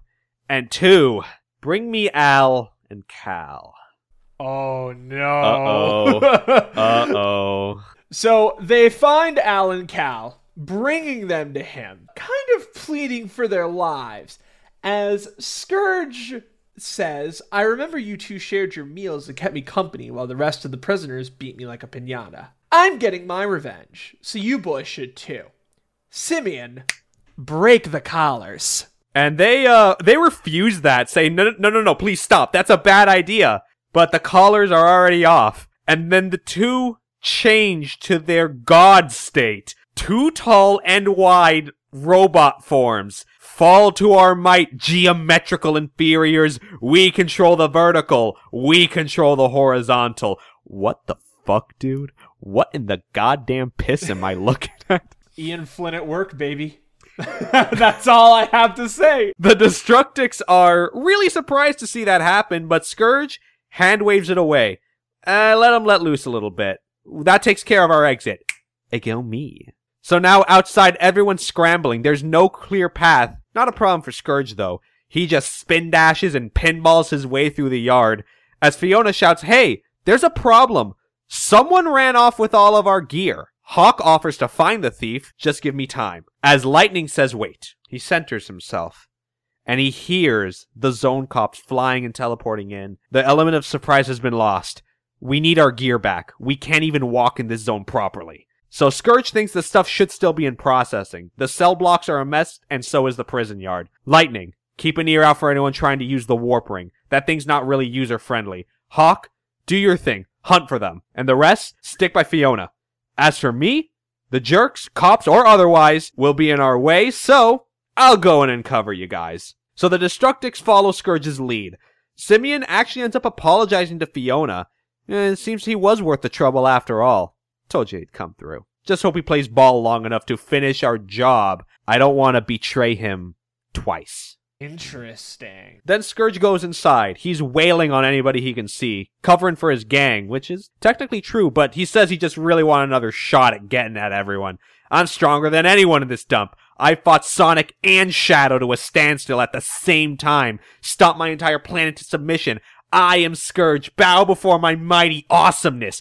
Bow to your superior. Well, Scourge has gotten his moment, just like Sonic got his moment. Really makes you think, doesn't it, kids? Really makes you think, uh, what could have been? What could have been? Imagine the universe, folks. Imagine the universe where when Sonic defeated Eggman, Sonic took over Eggman's empire. He could have. No one could have stopped him. No one could have stopped him. We're looking at Crazy. Scourge. It could have happened. See, that's why I love the antiverse characters. They really like pose these alternate scenarios and really kind of make you think of the wider what if, you know? They do. The antiverse characters become so much more interesting when they have all this analysis and depth to them, and they are more than just evil clone character. And I think that's what's so cool about what Flynn does with all of them. They become so like integral to the story. Yeah, and speaking of which, St. Croix and King Max are in processing. St. Croix was the one who took the Destructix' box, and Max is posturing that my return will be triumphant, a world primed for my iron-fisted rule. St. Croix then mutters under his breath, yeah, then I'll take the throne and dance in your grave, you posturing. I didn't quite catch that, dear, loyal Geoffrey. Uh, I-, I said I'm still looking for the device. They planned this, they have a means to get out. After you can't just walk onto the cosmic interstate. Now this is where I want to stop, because here's a little thing that you could also notice. St. Croix is wearing Scourge's jacket and shades. That tells me deep down, number one, obviously he thinks it's cool, cause like it is cool, like come on. That outfit's drippy as all hell. But it tells me something. St. Croix is jealous of Scourge, ultimately. And you know what that tells me? Deep down. And we all know it. We kind of did figure it out from the beginning of Geoffrey St. John's introduction. He's jealous of Sonic. Deep down. Deep, deep down, he is so jealous of Sonic. And I love that. And I love that he's jealous because Geoffrey St. John should be jealous. And even better, let's extrapolate. Geoffrey St. John wants to take over the kingdom from King Max, take it under from his feet. So imagine this. Similar to what Geoffrey St. John did. He wormed his way into King Max's inner circle, waiting for that perfect time to take it out from under him. And then here come these fucking kids who just like tie him up and throw him into an alternate zone, take what he wanted and worked for so badly, whereas I could have just fucking done that this whole fucking time. Are you kidding me? So anti St. John looks at anti Sonic and thinks, oh god, this fucker got what he wanted. I could have done that. But if I did that, it would have gone horribly wrong. Yes. But this fucker does it. He gets his fucking way. He gets his cake and he eats it too. Fuck this. Very similar to Prime Geoffrey, who, no matter how any way you look at it, all his scheming and secret behind the scenes manipulation and service to Ixis Naugus, well, let's be real. He was jealous of the life that Sonic had. Sonic the Hedgehog, Always. the hero, getting to fight Robotnik his way, and he gets to succeed every time. And where Geoffrey St. John, he tries to do things the right way, and things backfire on him as a result. You know he's mad. And I, that's why I love anti King Max and anti Geoffrey. These two show so much of their Prime Zone counterparts. It's, it's, it's delicious, folks. It's delicious. It's re- it's really good stuff. And they don't even speak that much. Is the best part. Ian, love you. Love you, baby. Love you, love you, Ian. Geoffrey St. Croix is rummaging through the box. A warp ring falls out, and that opens right in front of them. That leads the Destructix to break into the room they're in and hold the two down. They get their clothes back on.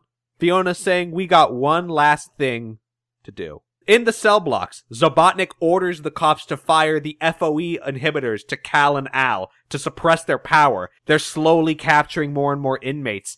Scourge figures, ah, the fun's over. Then Zobotnik calls for him. I thought you were finally freed of your crippling ego. This is your chance to surrender peacefully. I promise you, these things hurt. And then when Cal and Al return back to their human forms, they beg Scourge, save us. As Scourge thinks aloud, you know, I could escape and bring two worlds to their knees. Or I could risk it all to save you whiny, annoying worms. I think I'll leave you choking on my dust. Later, worms. And he jumps down. Zobotnik orders full authorization, anything to stop Scourge. As Fiona screams, we're ready to go. Scourge and the Destructix fling themselves into the open warp ring, just as FOE inhibitors land, and the ring portal closes. Now the next morning. Znivly reports to Zobotnik 60% of the cells have been damaged, so we have to put prisoners in the temporary holding cells in the yard. So Zivny is dismissed, as Zobotnik comes across Zonic. I warned you. Uh, never mind that. How long do you track him down? Track him down? The Prime Zone is still a mess. Dr. Nega has our forces spread pretty thin, and cleaning up your mess is worse. Scourge is gone. We think he went back to his zone somehow.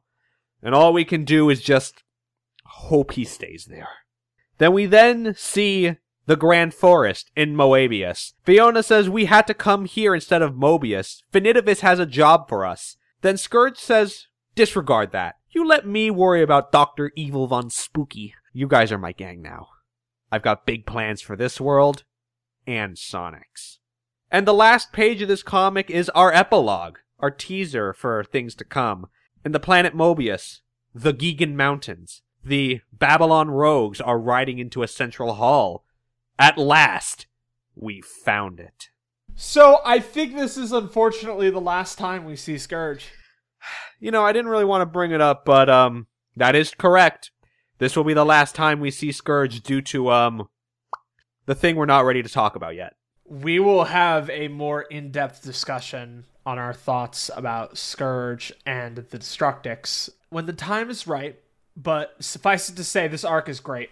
Yes. It's wonderful. It shows Scourge down at the bottom, the lowest he's ever been, and he claws his way up to the top. In a way, it kind of is like a Sonic story, uh, in like Sonic Prime. Let's think back to issue 175, when Eggman defeated him once and for all. He was down, out for the count, but he got back up, thanks to the support around him. And he was able to defeat his adversary and bounce back. And here we see Scourge, following the same beats. I you, you summed it up perfectly. It's it's kind of incredible. Yeah, goes to show no matter how hard Scourge tries to like be different, he's still the same as Sonic fundamentally. And I think that's pretty cool. That's really really really cool. Like I said, this is the last comic we've got for today. Um you got any more final thoughts on this or uh the Genesis arc? Both are great. Both have a lot to offer. All I'm gonna say for next time is, uh, I hope you're ready to get strapped the fuck in. Get get double belt in, triple belt in. Find a fourth seat belt because you will need that. Absolutely. You will not expect what it is we have to offer the next time we do the Archie Sonic Digest. We'll be covering. le- Let's see exactly what issues we're covering the next time we're around. We'll be covering 230, 231, 232, the free comic book day 2012 proses, because uh, we'll talk about that more, but there's some additional information there that we'll cover. And then the aforementioned Sonic Universe 33 to 36, the Babylon Rogues arc, which ties into a lot of things Ian has set up in regards to some certain characters and also uh, Sonic himself does play a role and oh my god, you you're to see Sonic in a different light. You'll see. We will see you guys next time on the Archie Sonic Digest. Of course, if you guys want to know what happens next right now, patreon.com slash sonicspeed, $2 a month. You'll get that episode early. You'll even get our bonus show, Another Side, Another Story. We cover the Mega Man comics. Having a fun time there. Not going to brag or anything, but you guys, I think you're missing out if you're not a patron. I'm just, just saying. Not biased or anything. I'm just saying. Yeah, no, yeah, you know, we're we're totally we're totally not enticing you. I legitimately cannot wait to te- to touch on those comics.